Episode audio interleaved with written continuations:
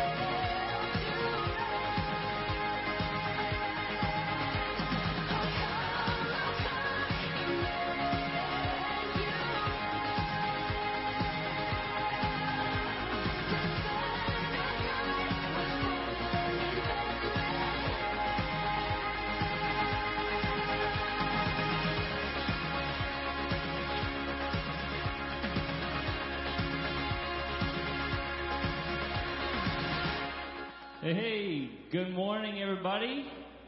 Thanks for joining us, and thank you for joining us online. We stand up here in the building. We're going to sing and worship the Lord with one voice. Come on, sing with me. We're going to proclaim His name together.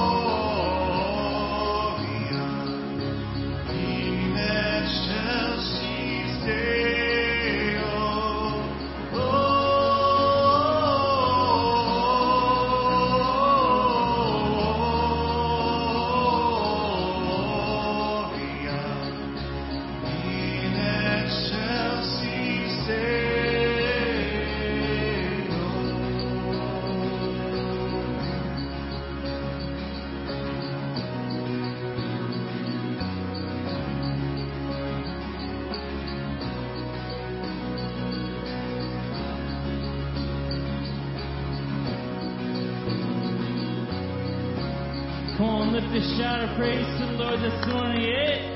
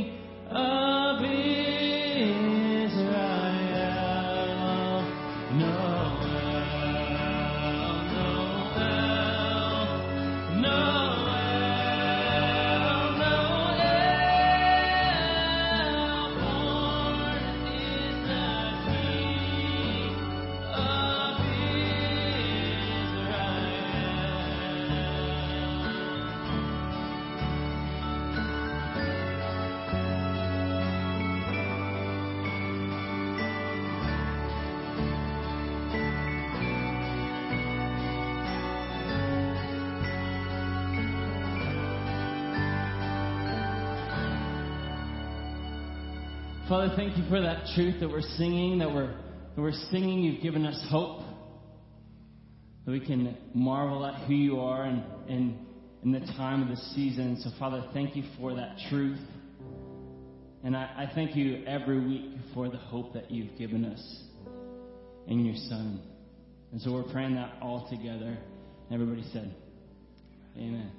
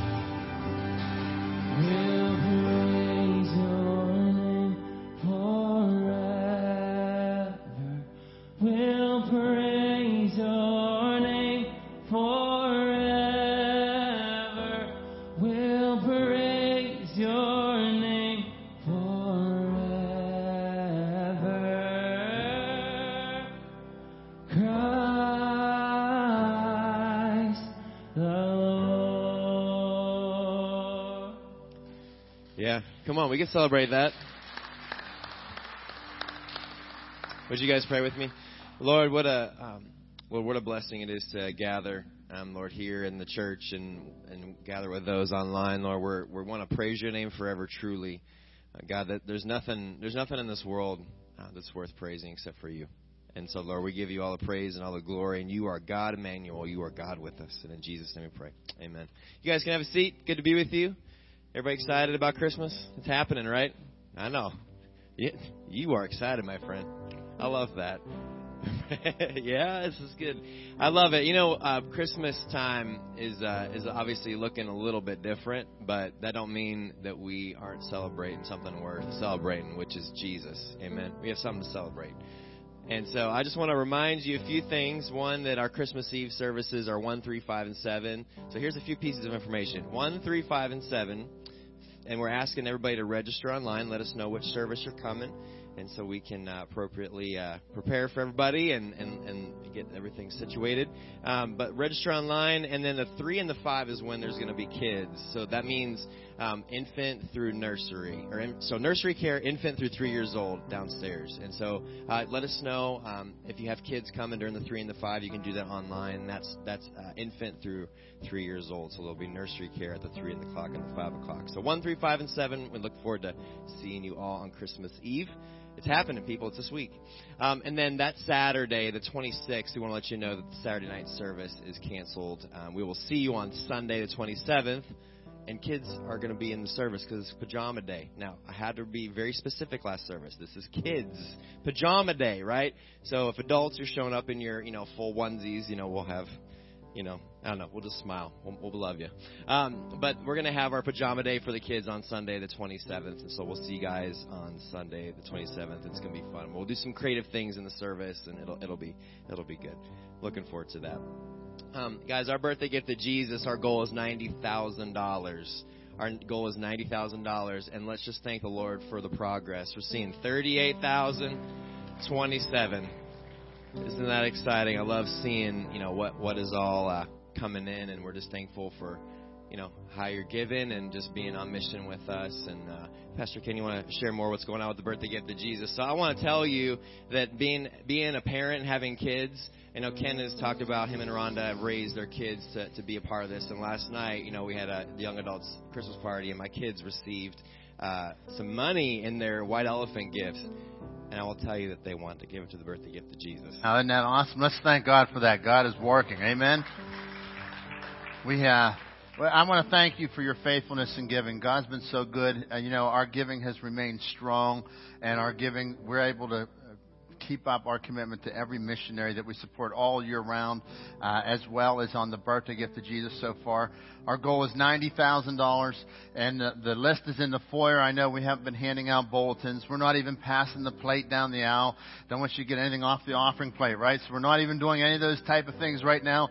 We're giving through the box on the wall and the, and the back of the auditorium in the foyer, through the mail and online. And I just want to thank you, those that are in the auditorium and those that are giving uh, through at home, watching online. God has been faithful, and He's been moving and doing some really great things. I, I want to highlight just a few of the people in our birthday gift to Jesus here. Number one is Greg and Nancy Fritz. Greg and Nancy are some uh, really great couple. They are actually uh, related to the Baker family, and he has a, um, a group called Anda and Anda Leadership and what he does is he helps people. He's getting the gospel into the 1040 window by helping people that understand business and help them to go in and, and to start their own businesses and help them support and uh, make a contribution into society and also how that, that, that give them the gospel. So he's using something that he's passionate about. He's coming through the back door. Also, the, uh, his wife Nancy equips children's ministry leaders all throughout the world. And if you look here, the map of where their, target is, is the 1040 window. And a lot of those countries, and many of them, it's illegal to be a Christian. And so they are going in through different means. And so uh, other places we can go in, we hold church services. These folks are going in and they're, they're training leaders to go in uh, and, and do the work. So I want to encourage you to be praying for Greg and Nancy Fritz. They're just an incredible couple, and uh, the church has supported them for probably 30 years, I would imagine. Uh, also, uh, the next one I want to highlight today is Kathy Galker. Kathy Galker is a missionary in Haiti. her and uh, and there's two ladies. The, the the two of them are single ladies. They have uh, they're from right here in Dunbar, Pennsylvania and they have gone down for 30 years into Haiti. What they do is they they'll leave like the first week or second week of January, and they will stay all the way pretty much till Thanksgiving or right around there, and then they'll come home and they do that their cycle every year. So they're currently home for the for the month of December, and then they'll be heading back out here. But they run an orphanage, and so they have uh, they have 100 kids in an orphanage, and they've been doing this ministry for 30 years. And you can see a picture of them there that has, how they're teaching, and they give God's word, and and they are known. Uh, they have a great name in in Haiti. They're, they're making a big impact for God. We were supposed to go down and visit them. This is actually Tracy Mulhern's aunt. So you know Tracy Mulhorn who comes here. Tracy and Abby Mulhorn, this is their aunt. And she's a great lady. This lady, I've actually met these folks and sat down and talked with them. They have a passion to bring people into a growing relationship with Jesus Christ. And so as we're supporting them, not only are you supporting them, but you're helping to feed orphans. There's little kids that are getting a meal. They, you know, when a missionary receives funds, they don't just take care of themselves, they take care of the people. And so they're, they're taking uh, and, and making sure that they have rice and bananas and things like that for the kids to eat, and just making sure the place is sustaining. They, they give them an education. Uh, these people are incredible. Another one of our missionaries. This one is in Port-au-Prince, Haiti. This is Daniel Francois. Daniel Francois. We've supported the church that he pastors for over 30 years from this church. We started supporting uh, uh, Massilian Francois, which was his father. Uh, back in the day, a number of us went down there. We visited this church. We have been there. I have personally been there. We have paid rent on this church for 30 years. Help contribute to pay rent. Can we thank God for that? That's a long-term commitment, folks. All right. So, so we're we're helping, and and so uh, Massilian passed away, and his son Daniel t- has stepped up, and he's the pastor of the church, and and I get these letters, and they tell me how that you know the political unrest was so bad that there was guerrillas running around with guns, and, and you know they're afraid to go out to even get food, and they have all the all this turmoil, and then COVID. Now you have COVID on top of all that unrest in the world like that. Uh, these people are really going through some suffering. We're we're able to continue to support them. The next one is Fritz Voltaire. Fritz is also in Port-au-Prince, Haiti. He has an orphanage. And man, when I get these letters back about the people that we're able to, to, to feed, we're, when you give to this birthday gift to Jesus, you're helping to feed orphans in Haiti, feed orphans in the Philippines, feed orphans in Ecuador. God is using you around this globe. So we're, we're supporting missionaries. We're encouraging missionaries. Some are using it for, for their basic needs to live. Others are, are feeding orphans and taking care of the people. And so I just want to say thank you for your faithfulness in giving. And as you give, let's put Jesus at the top of your birthday gift, uh, your, uh, the top of the list. It's His birthday. And so I would encourage you, you know, I, I have my list. I've, well, I have to go out and get my wife a gift yet, alright? So it's early. It's early. So I will be going out tomorrow. I'll see you out there tomorrow at 5:30. So anyhow, uh, that we we I have my wife on the list. I have my kids on the list. I have my uh, even Hunter will get something out of me. My nephew, oh Hunter, all right. So so but listen, at the end of the day, Jesus is first. And so I've like Luke said, I've taught my kids that, and so I love hearing my adult kids now tell me how that they've watched God supply. And so I've watched in my own life. My wife and I, she she had this envelope and she was saving cash. I'm like, what are you doing with that? Like, you know, because I'm not allowed cash because I spend it, right? So, so uh, she she she's been keeping this little stash, and she said that's our birthday gift for Jesus. And I said, yes, thank you, Lord, for a wife that doesn't let me spend it. So, I'm just thankful for what God is doing, and and I want to say thank you uh, for your faithfulness today. So, Luke, if you'll pray and just thank God for the faithfulness of giving, and remember these missionaries today in prayer before before the Lord. Lord, thank you so much for the privilege it is to be um, to partner with these wonderful missionaries, Lord, from Haiti to um, Lord, just different places all over the world. The 1040 window, God, we're thinking of our missionaries and we're thinking of those who are taking uh, the gospel, Lord, to places that are are even dangerous, uh, Lord. Uh, we just think of places, people, uh, people just ministering in places that we wouldn't even know where to begin. And God, you've given them a specific mission, uh, and so thank you for uh, allowing us to be on. Um, on a team with these missionaries, Lord, we pray that as we continue to give, Lord, that you would just reveal yourself to us, that you would teach us how to give, that you would teach us, uh, Lord, that there's something greater um, beyond ourselves. And so, Lord, thank you that that's the, just a small picture of the gospel. It's so much bigger than we can possibly understand, Lord. So thank you for these missionaries. We pray just safety and, and health over their families, Lord, as they uh, just weather the different uh, political unrest and just the difficult uh, difficulties and complications that uh, this pandemic has produced, uh, Lord, in so many ways. And so, Lord, we lift them before you and thank you that as a church that we can partner with them, uh, Lord, in your name. And Lord, we ask all things in Jesus' name. Amen.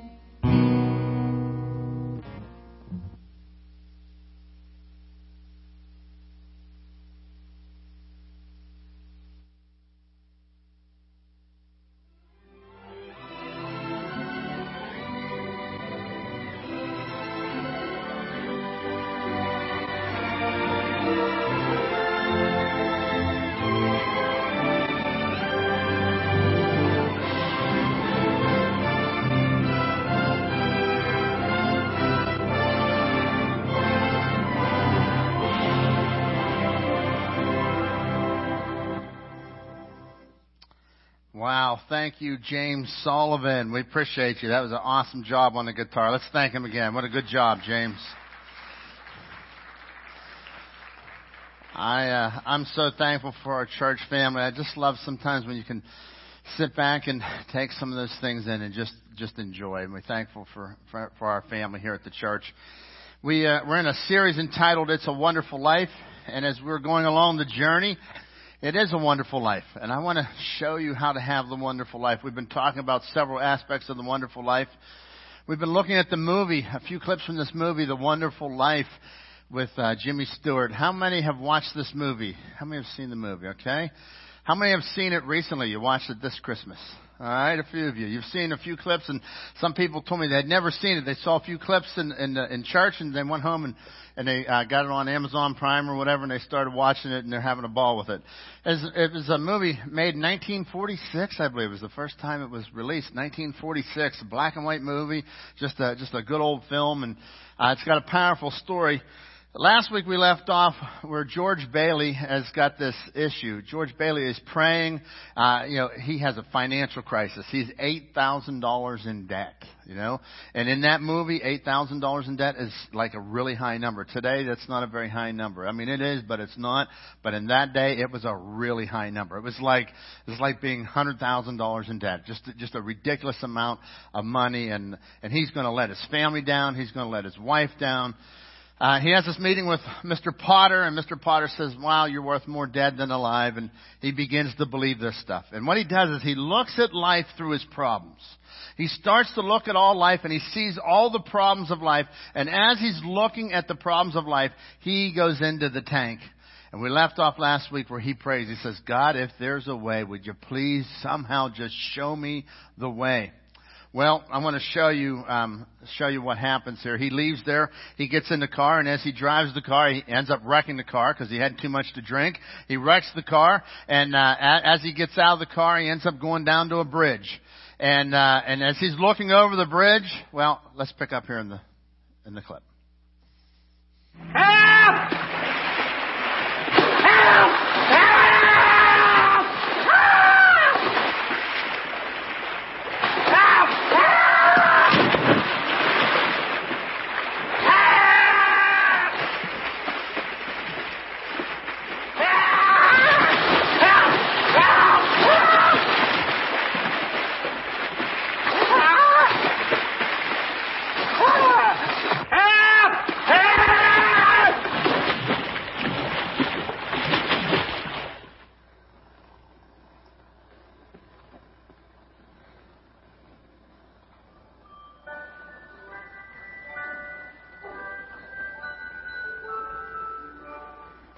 Didn't have time to get some stylish underwear. Wife gave me this on my last birthday.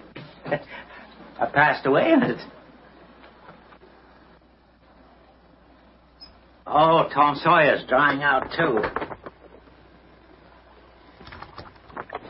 You should read the new book Mark Twain's writing now. How did you happen to fall in? I didn't fall in. I jumped in to save George. You what? You, to save me? Well, I did, didn't I? I had to act quickly. That's why I jumped in. I knew if I were drowning, you'd try to save me. You see, you did. And that's how I saved you. Uh, uh, very funny. Your lip's bleeding, George. Yeah. I got a bust in the jaw in answer to a prayer a little bit ago. Oh, no, no, no, George. I'm the answer to your prayer. That's why I was sent down here. How'd you know my name? Oh, I know all about you. I've watched you grow up from a little boy. What are you, a mind reader or something? well, who are you then? Clarence Oddbody, AS2. Oddbody. AS2. What, what, what's that AS2?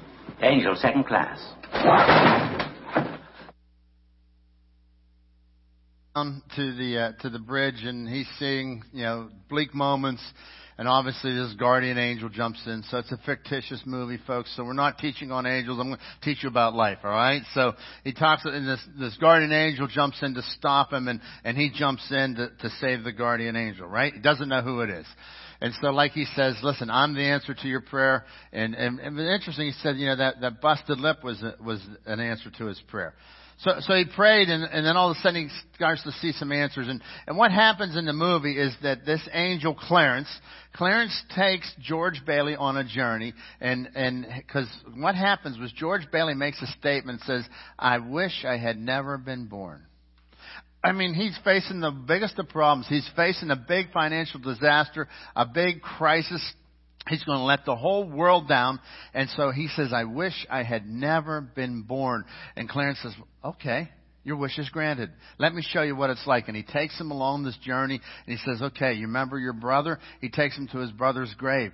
He goes, well, how can this be? My bro- I saved my brother from drowning. He goes, well, George, you, you weren't there you, you, you wish you wouldn't, you wish you had never lived. And so, had you not lived, your brother would have drowned. Your bro, you know, and he would have, that wouldn't have happened. And then he goes over to the to the next to the next person and he shows him, hey, here's Mary, here's here's your here's your wife Mary, and Mary doesn't recognize him. Mary's Mary's terrified at this guy who's trying to hug her, and and she calls the police, and and so he goes through all these instances, and he realizes that his life had more purpose than it did problems.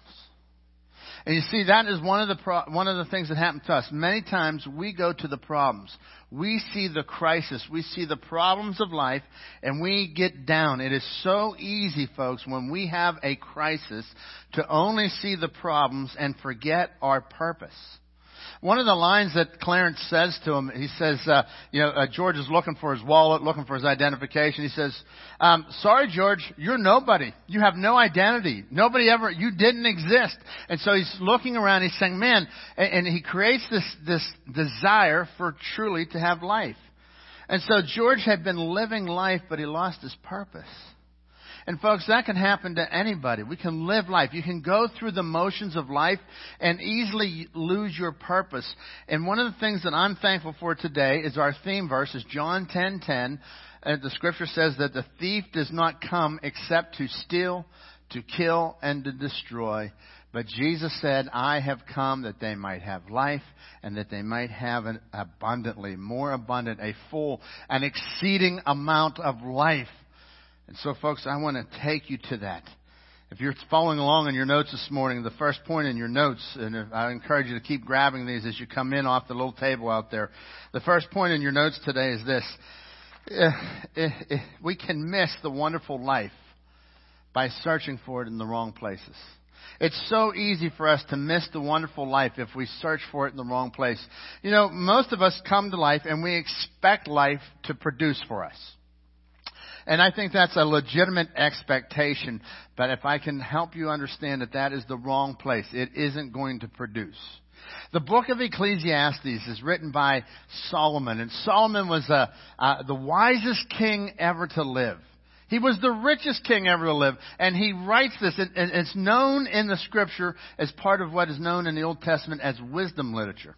So if you open the book of Ecclesiastes, you see all this wisdom.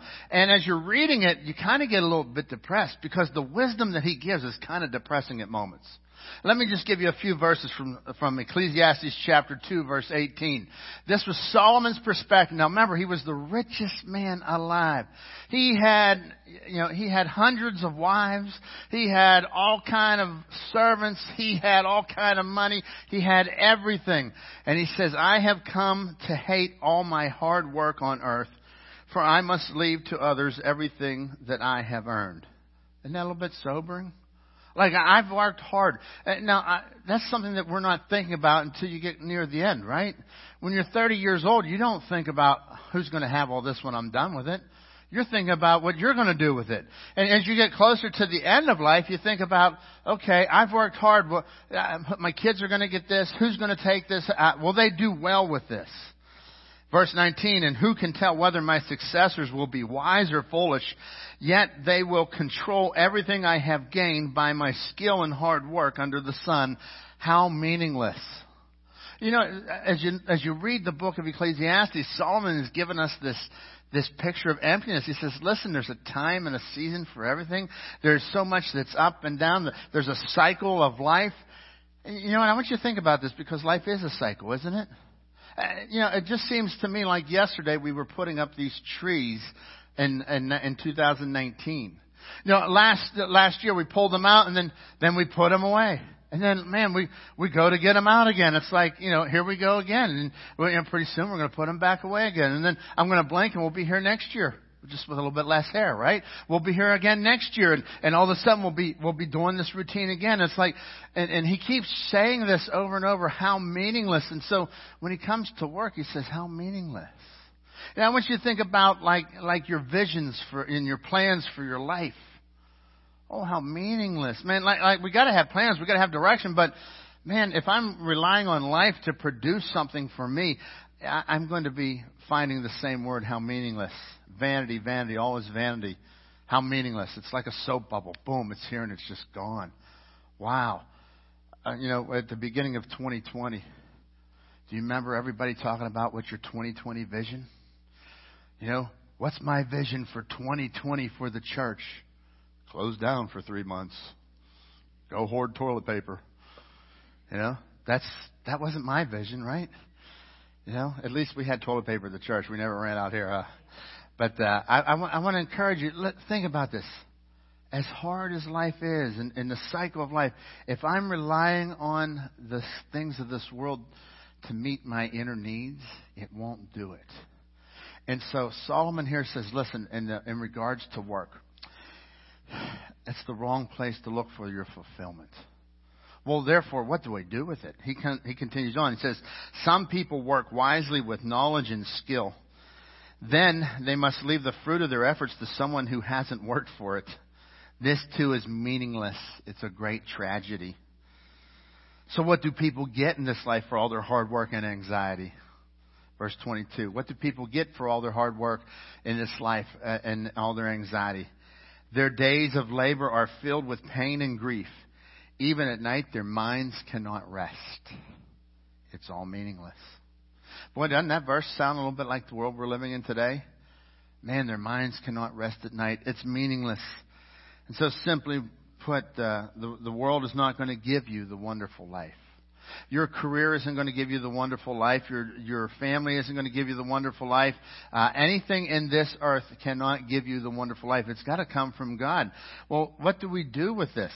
I want you to consider this because Solomon understood this as he handed this off and his son inherited the kingdom. Do you realize that his son, Solomon's son, became the next king? He inherits the kingdom and he makes some foolish decisions and immediately the kingdom is split.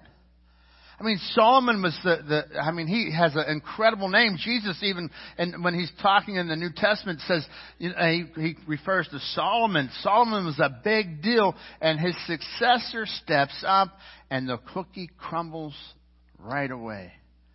It's all meaningless. Look what he continues on, verse 24. He says this. He says, I decided there's nothing better than to enjoy food and drink and to find satisfaction in work. Then I realized that these pleasures are from the hand of God. So he says, listen, I, I want you to enjoy life. I want you to go through this life and, and listen, you've got to work, so you might as well enjoy work.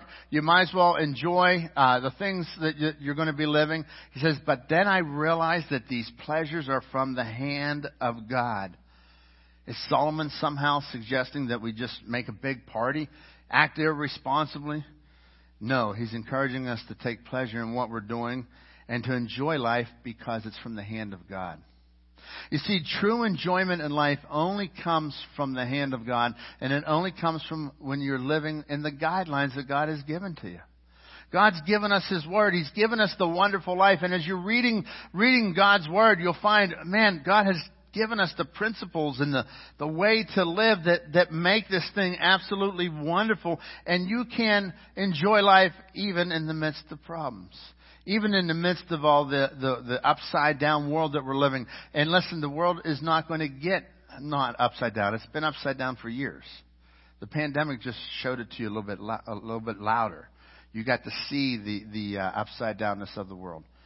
So I want, I want you to think about this. You can't get satisfaction without God.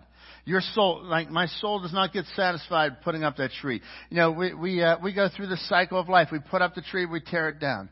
At home, we're a live tree family. So we go through that cycle of life too. We, we put up the live tree and then the live tree, you know, it, it doesn't, doesn't work anymore. It, it, it dies, right? You, you gotta keep feeding it water.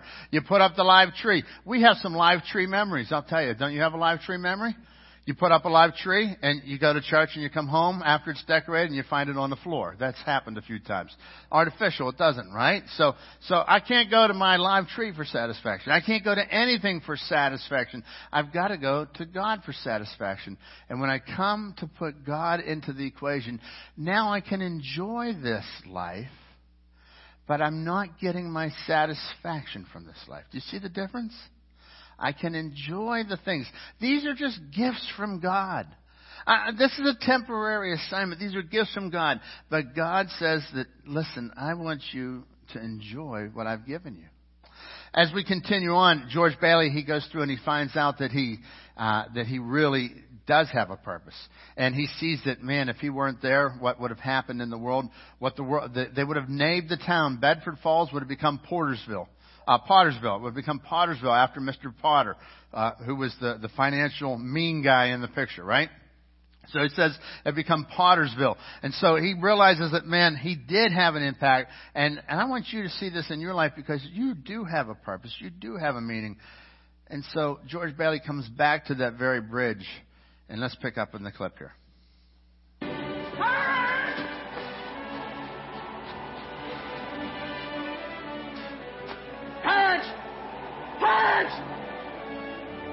Help me, Clarence! Get me back! Get me back! I don't care what happens to me! Get me back to my wife and kids! Help me, Clarence, please! Please! I want to live again!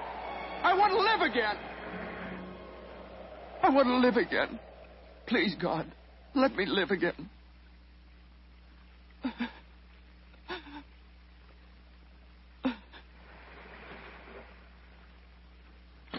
Hey, George! George! You all right? Hey, what's the matter? Now get out of here, Bert, or I'll hit you again. Get out of here. What the Sam Hill you yelling for, George? You. George. Bert, do you know me? Know you? Huh. You kidding? I've been looking all over town trying to find you. I saw your car piled into that tree down there, and I thought maybe you. Hey, your mouth's bleeding. Are you sure you're all right? What you.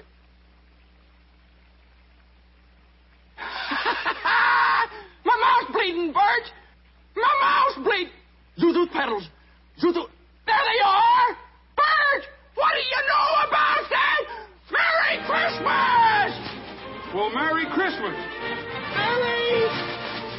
Merry! Yeah! All right, so he even goes back and he sees the things that uh, that had caused him troubles, and he begins to be happy about them because he is alive. And he comes back and says, "All right, the world didn't happen without me. I do have a meaning, and I do have a purpose."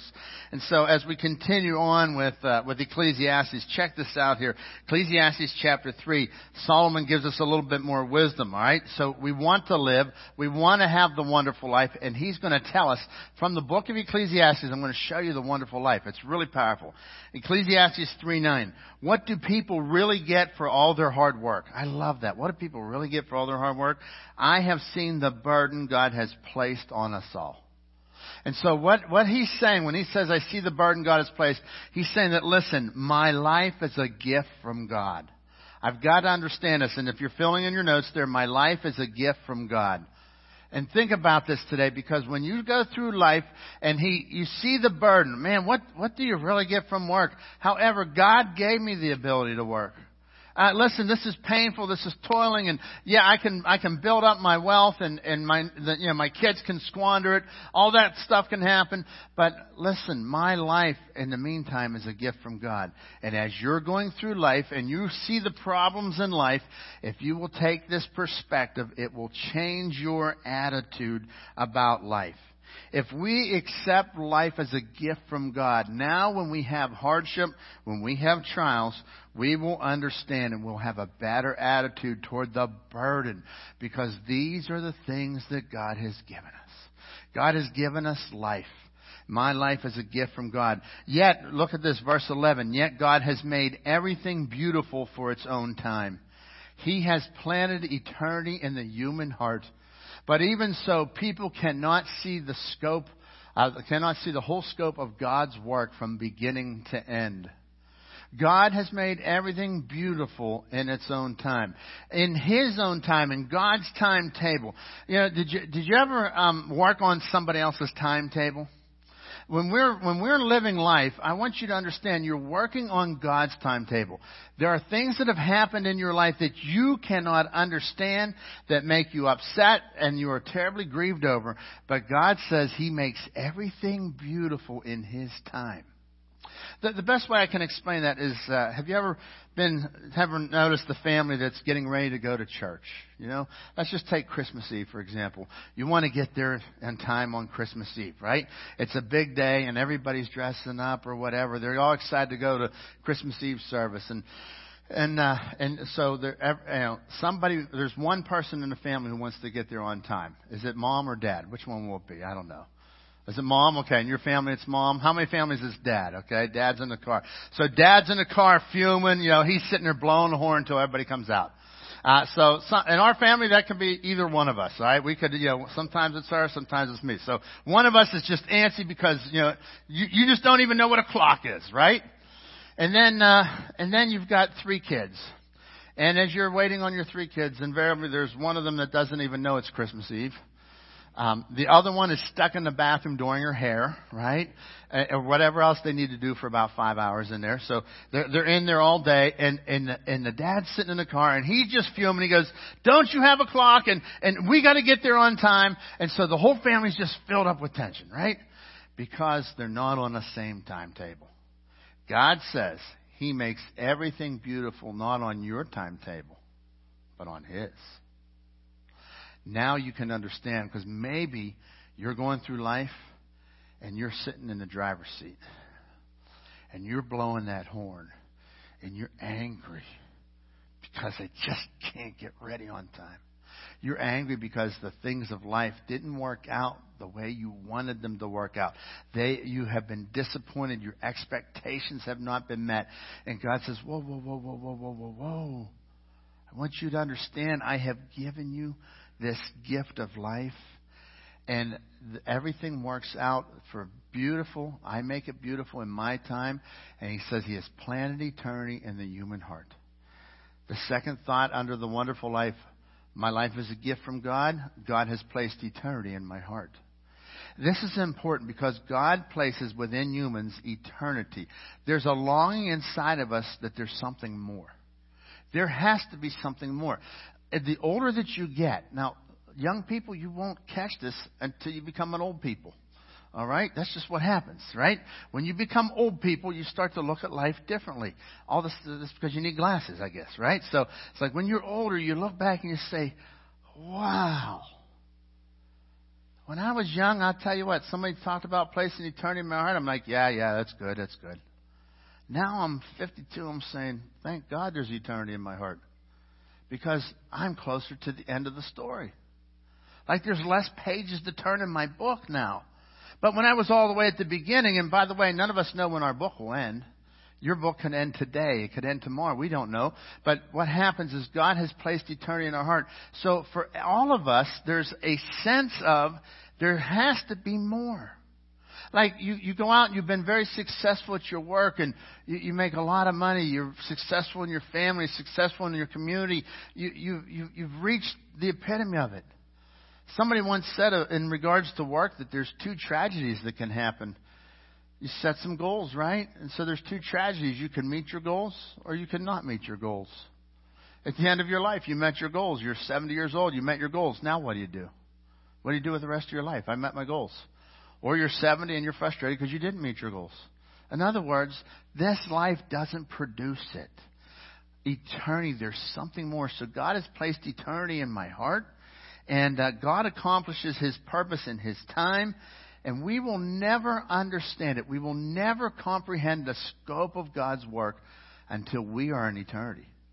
There are things, I tell you right now, folks, there are things in my life that I still wonder and I still have questions about.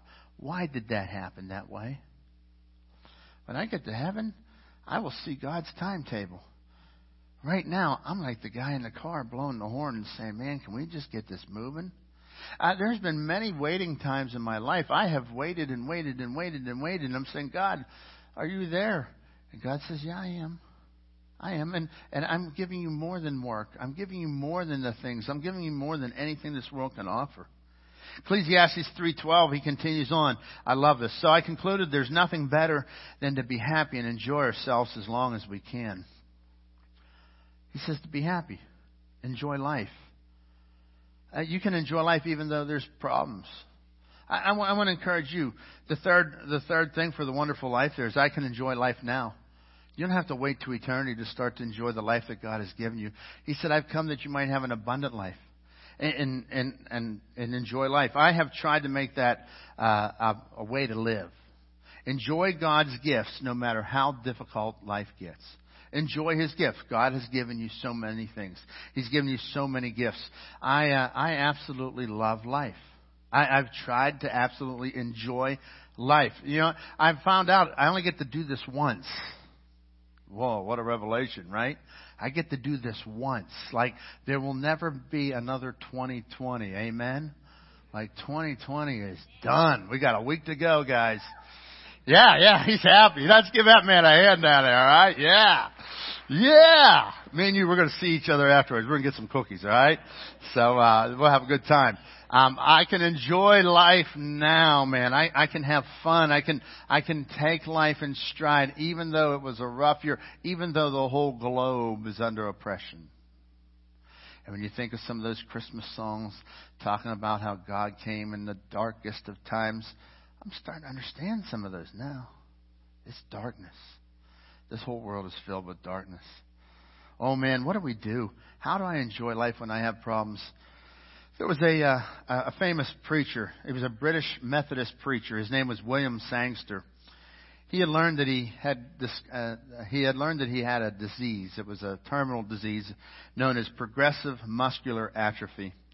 He learned that he would not get well. It's uh, very similar to ALS, but I under, my understanding is that it affects primarily the lower extremity of the body.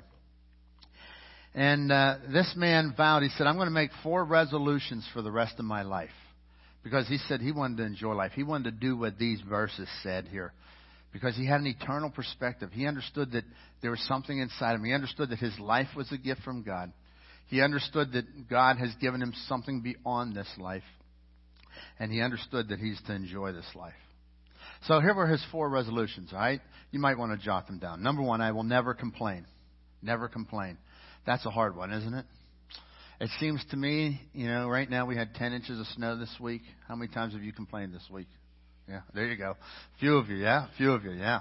Like it's yeah, you too, right? So uh, we we've had a, a few inches of snow, ten inches of snow. We had a little bit this morning. You know, uh, for me, I, you know, it gets below sixty, I get cold. All that stuff happens, right? Um, but imagine having the lower extremity of your body start to shut down. He said, "I will never complain." Said, "I will keep my home bright. My home." will not be a place of darkness. It will not be a place of complaining. It will not be a hopeless place. I want my family, my wife, my kids. I will lead my family, even though I have a terminal situation, to the brightness of God. I will count my blessings. Just count them up. I can't walk. I'm going to die, he says, but I will count my blessings. You know what I was doing this year as we were going through the darkest of days? When I would come up and I would just run church, me by myself. The guy up in the video room.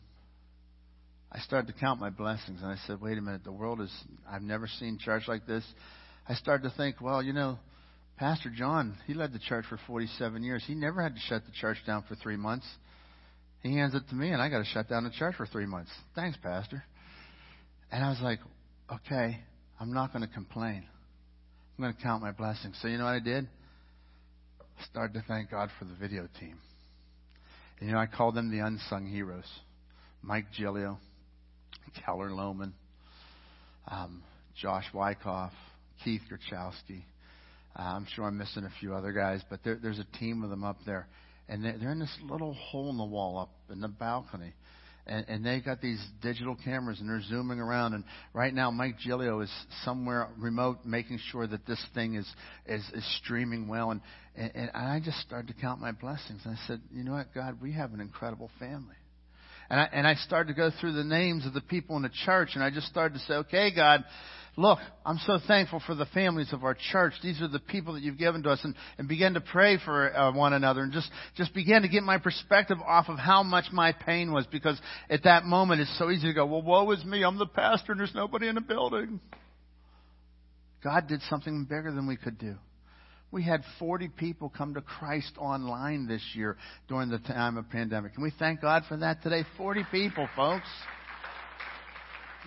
I, I talked to one lady. Check this out. One lady, she told me, and I haven't seen her, Beverly. She's a great lady. She's probably watching right now.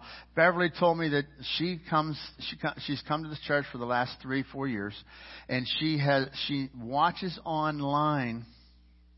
She has a sister in Indiana, the state of Indiana, and they get on the phone. She has her watch online, and after the church is done at noon, they call each other and they discuss the sermon. I said, I hope you say good things. Listen, that's the hand of God Almighty. I thought the problems were big. God said, they're not even problems in my hand. I'm working. And you see, this is what this British minister did. He said, I will never complain. I will keep my home bright. I will count my blessings, and I will turn this into gain. I will turn this into good. Romans 8:28, all things work together for good to those who love God and are called according to his purposes. George Bailey looked at life and he saw the problem right here, folks. It was right smack on him. And he said, I can't get over this problem because he lost his purpose and all he saw was the problem. And if you want to have the wonderful life, I want you to know that you will not get rid of the problems, but you can gain your purpose. And Jesus said, I have come that you might have life. Look what, uh, look what Ecclesiastes, he continues on here. He says, um, uh, in verse 12, Ecclesiastes 12:13. He says, "That's the whole story. Here now is my final conclusion. Fear God and obey his commands, for this is everyone's duty." Fear God and obey his commands. Folks, I want to give you this last thought in your notes is this. You haven't started to really live until you found Jesus. You haven't started to live the wonderful life until you found Jesus. I remember years ago they used to say life begins at 40. That's a lie. Life begins not even at 50.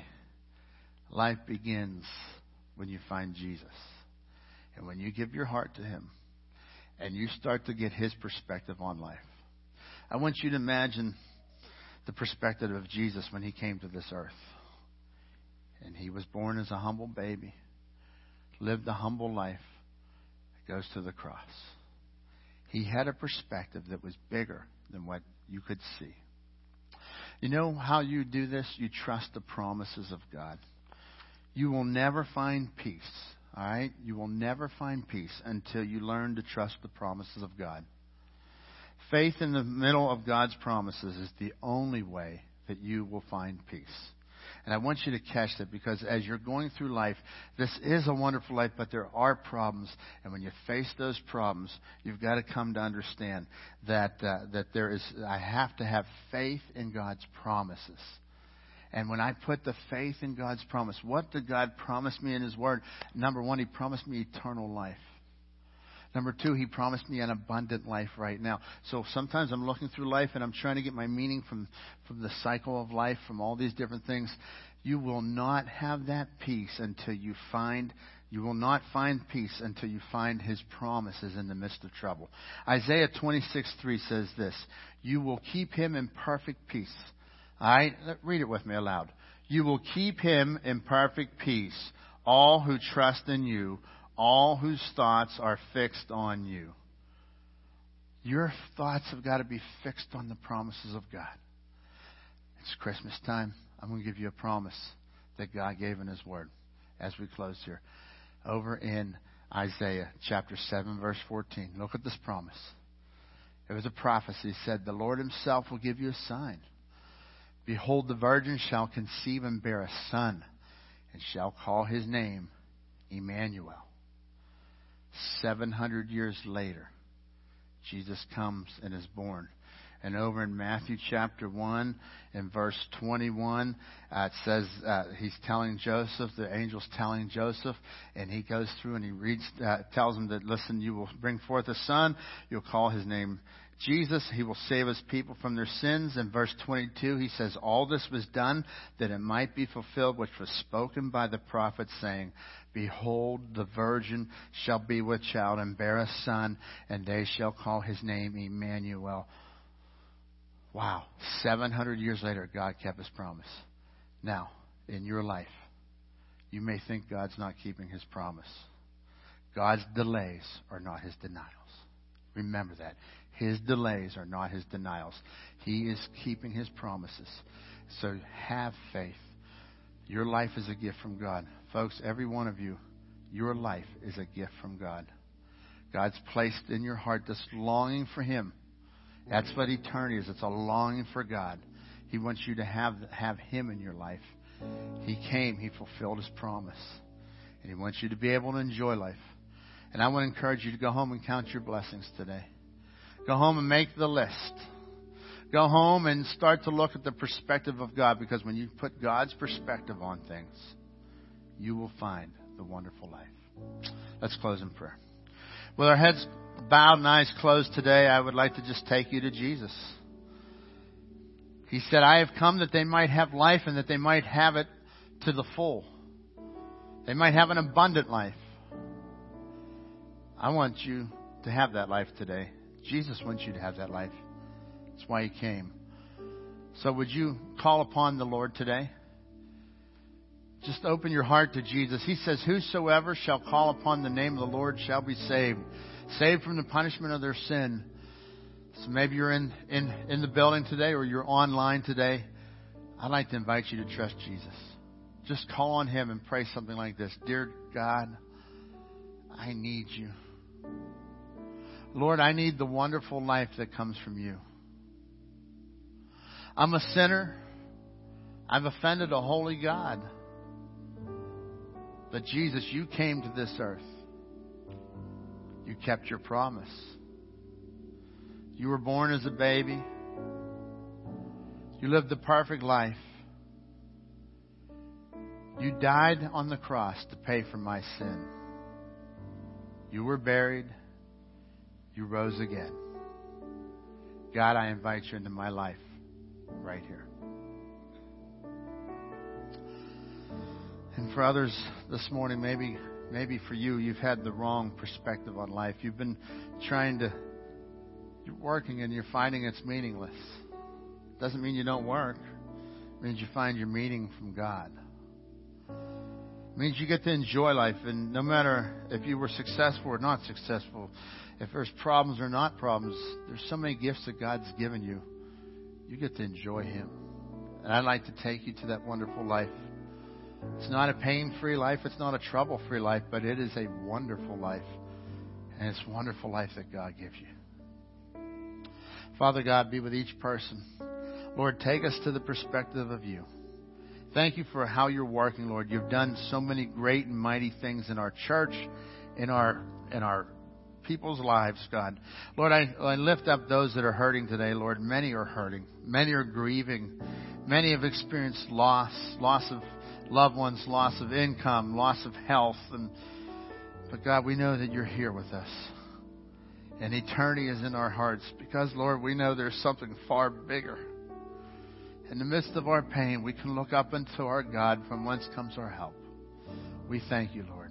In your name we pray. Amen.